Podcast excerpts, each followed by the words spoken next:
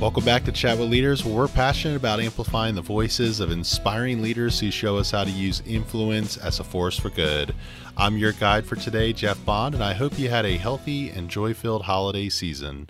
We're excited to be delivering some fresh content again as we took a few weeks off to focus on family and launching our own podcast agency to help some of our clients launch their podcasts. We've been talking with some incredible leaders surrounding the B Corp, conscious capitalism, and purpose driven leadership community and are excited to play a part in expanding these movements. Conscious business practices and living out a higher purpose truly plays a huge role in building a sustainable future and having a positive impact for generations to follow. In this episode, we had the pleasure of sitting down with Brandon Hatton, the author of Conscious Wealth Money, Investing, and a Financial Awakening for the Person Who Has It All. Brandon draws on the wisdom he's gained through his own experiences in life and amid his career as an investment advisor who endeavors to help his clients live abundant and intentional lives.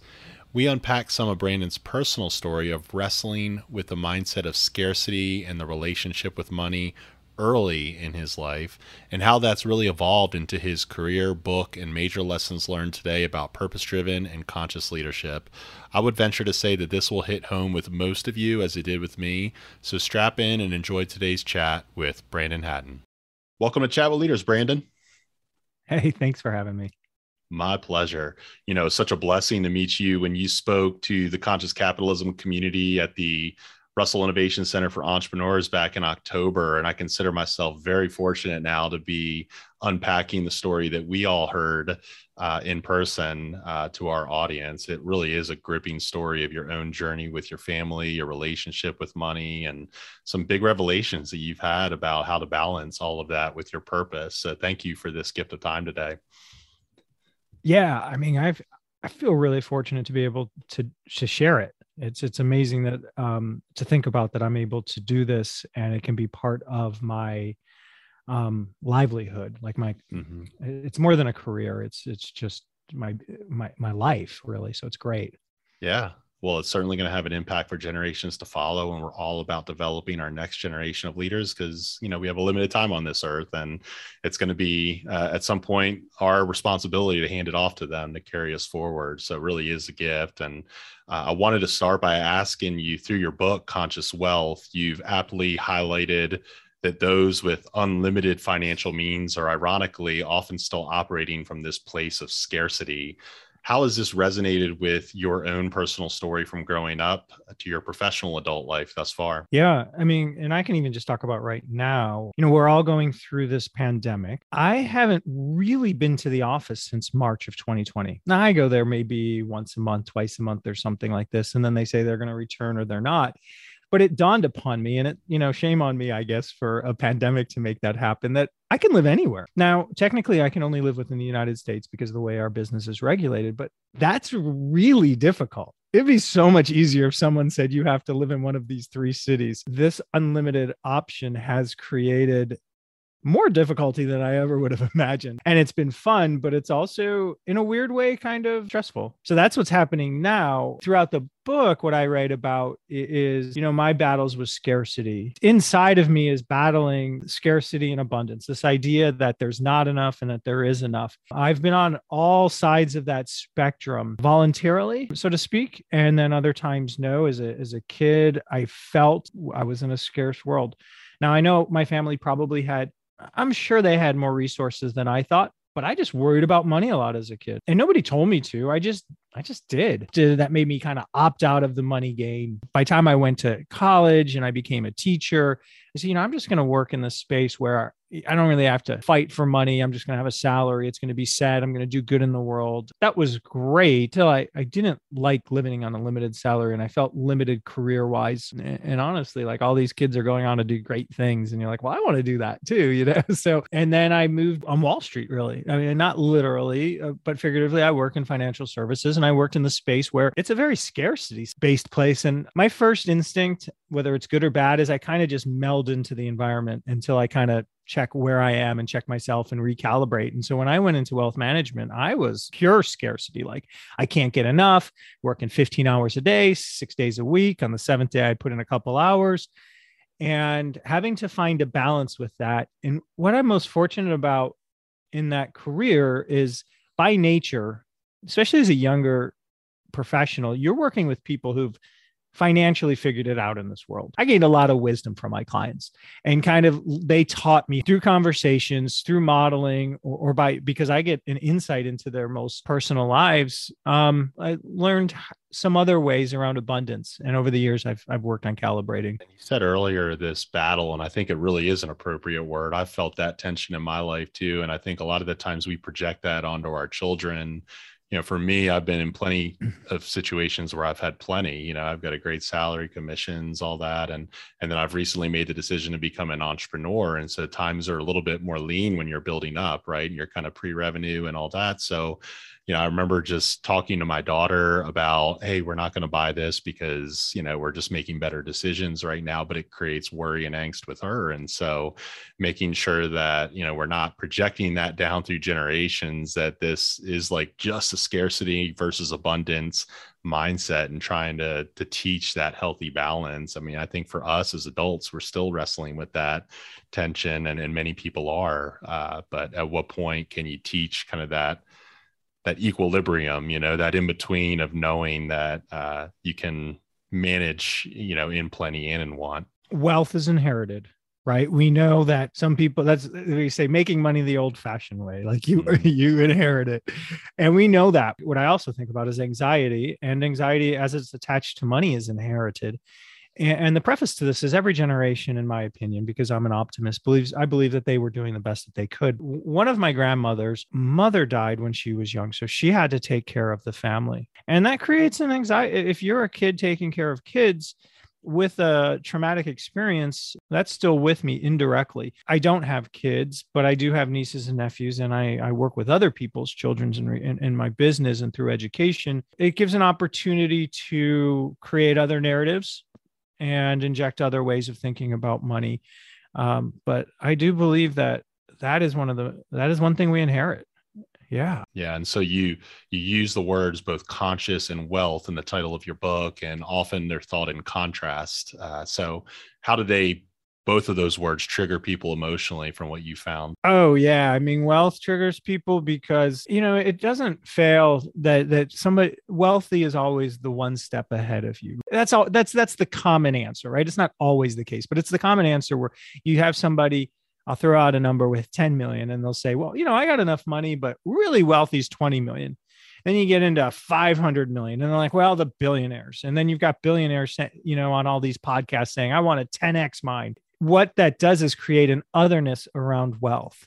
And it, and it really minimizes your own financial resources when you have when you have that attitude. There's a lot of otherness around consciousness too. And you know like i get a little self-conscious. I'm not going to lie to you writing a book about consciousness because i'm full of errors as much as the other person. Not always balanced and uh, sometimes lose track of myself. What i could say is well i'm not conscious. Everybody you know that person on a hill is or that priest is or that shaman is but to understand that if, if we're just talking about consciousness being an awareness that, that there's more to life than you, and more to life than this life and the things we can buy, then that creates a polarity between the things we can buy on earth or the wealth or financial assets and otherness. I've always struggled with this idea that uh, how to be in the world, uh, but not of it. And there's one answer, which is many of the saints or prophets just gave up everything. And I think that's a solution for very few people. And, and so, not downplaying that because it is a powerful way to live your life. Also, very difficult is to live with financial assets and still be have an awareness that there's more and to do, and to work to do good so to speak with that. Be a good yeah. steward of those resources. And i'm glad that despite your tension you decided to write that book in the first place. What or who kind of motivated you to get started with that work? And how has that kind of fundamentally changed your thinking you know to the, today's current world? Which you touched on earlier with this kind of remote work and all of that but what was the impetus? You know i think you said fundamentally changed. I don't know who to attribute this quote to might be Seth Godin because I love him. So I would just, I'll just give him a hat tip anyways. But the idea that the person who learns the most from the book is the author. And then, you know, a lot of people compare their books to their child. Like I'm having a baby. And again, I don't have children, but I do know because I was a teacher at one time that your responsibility level raises once you have them, you know. and so now I have this book out in the world. And yeah, it does remind you of those standards you've created. It's a manifesto. Again, hat tip to Seth is like it's a manifesto of what I believe in the world. And it could have been done uh, in a white paper. Uh, I did it as a full book. It was very important in this book to bring out personal stories. I didn't want it to be just theoretical. There's plenty of it out there, and there are people who do that. But the point of my book was to examine my life in relationship to money and see how those experiences shape my beliefs now, and to ask other people or invite other people to do it. And you can't invite other people to do something unless you do it. And you can't do it yourself, or I can't do it without learning from it. Uh, and it has brought up conversations in the family. It's created growth internally. I mean, honestly, it's the thing I'm most proud of in my adult life is publishing that a book. You ought to be. I think there's there's a lot of great wisdom in that, and the reality is that the only constant is change in this world, and so I think it's okay to give yourself permission to even change slightly the thinking, but to also live it out and but it's important to pass down those stories because you know people stop dead in their tracks to hear a story because it's relatable versus that kind of fundamental practical whatever word you used earlier of uh, trying to just like give you a five step plan i don't think that resonates with people as much at least anymore i think that's really run its course and you know i think it's um interesting how you still wrestle with like self-examination and uh, and and looking at the world and how you are of the world. I see that a lot on your Instagram and you know just the way that we've kind of kept up you know since we last spoke. So how do you personally do that? How do you wrestle with this fear of scarcity and answer the question that you pose to our group, which really you know a lot of people struggled with i think was how much is enough? So there's two questions in there how much is enough which is a really big question and then how do i continue to examine those beliefs? I can give examples i'm always like what's happening right now? Just this week i started to have internal conversations with the part of me that was afraid of money and i, I thought about like when's the last time i was really fearful of money? Caveat i understand i'm in a very blessed situation like i don't on a day-to-day basis have to worry about making ends meet. And, and I do believe that this book was written for people that do not practically have those. They may have those worries in their mind or they may have those worries within them. Again, there's study after study that shows there's a certain amount of money, depending on where you live and what the size of your family, where more money isn't going to make you happy. Going back to the original question or, or, looping back, I went back to when was the last time I was really worried about money? And it, it was in Sao Paulo. I was living there uh, 2008. I was looking for an apartment. At one time, I thought, well, you know, I'm an American in a foreign country. This should be easy. I'll be able to find an apartment. But this is one of the capitals of the world. And I could not find an apartment that I could afford. It really bummed me out. It was a f- sense of powerlessness that I couldn't live in a city that I wanted to, uh, in a safe place you know, I go back to that state of mind. I mean, I remember walking the streets and I have a conversation internally with that person and say, like, what were you worried about? And saying also, well, do you see me now?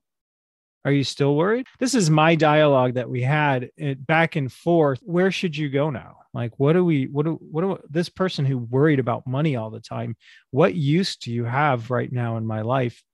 And, and the truth is, they provided a lot of value because it helped me become very successful in my career. Now, there could have been other ways to do it, but this person, this scarcity mindset really helped me build. And I see that a lot. Some of the wealthiest people, and again, wealthy is this big word, but some of the people with the most financial resources um, didn't come from it and, and really battled for it because they had that desire.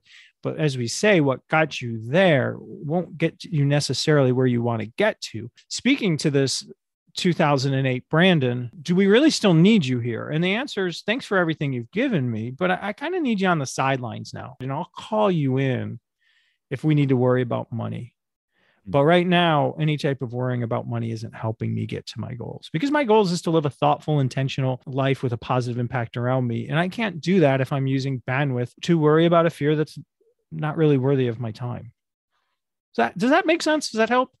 Oh, entirely. And and I've certainly wrestled with those those tensions as well. And I think sometimes it's a gift to to go back and self-examine those times of having a scarcity mindset or more anxiety and and coming back to that i think sometimes there's a little ptsd that kind of surfaces unwillingly into your mind you know from all of that and so you talk a lot about uh, once you do accumulate wealth sometimes a great way to, to steward that is, is to give and to serve or to pick you know areas where you can uh, really have an impact uh, with what you've accumulated. Do you think that that's a good anecdote in some way, or how have you seen that play out in, in your life? I mean, I absolutely think that that is true, that you need to give. And I put a big pause there, like give, because um, way on the other end of the spectrum, which we spoke of before, is just give money away. That is an extreme. It's taking something you have and giving it to someone else. And oftentimes it's hard to go to that level on the spectrum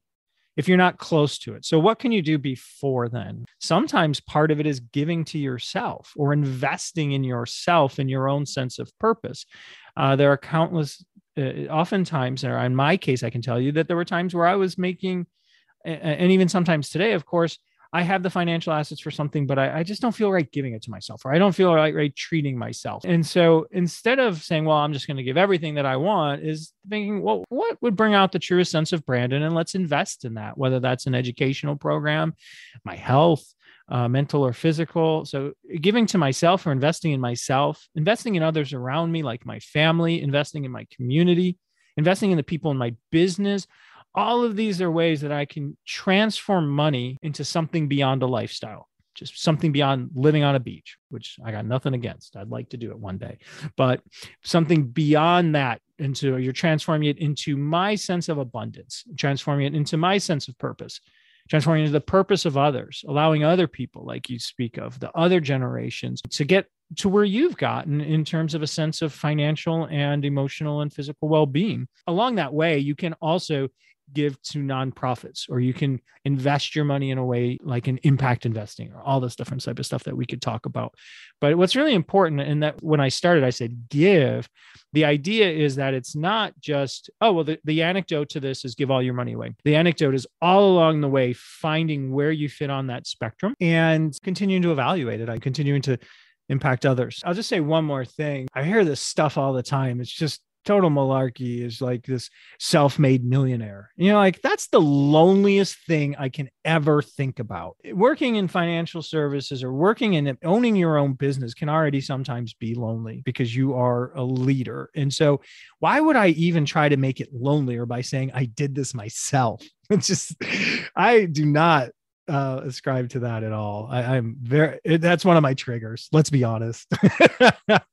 that's very conscious capitalism of you to, to think about it being stakeholder oriented that you're made possible by the people around you that you want to honor and and attribute uh, success to as well. Yes all of that is true and it's my parents and my parents parents and mm. it's people i've never met before who helped give money to the school that provided a scholarship for me uh, uh, in high school. It's there's so many people that impact my life and everybody's lives. It's a stakeholder approach for sure good words of gratitude. If someone uh, wanted to go buy your book, Brandon, and just learn more from your wisdom, which I would highly recommend, where would you direct them online and, and what are some ways that they can follow your leadership? Great, thanks. Um, well, my website is my name, brandonhatton.com.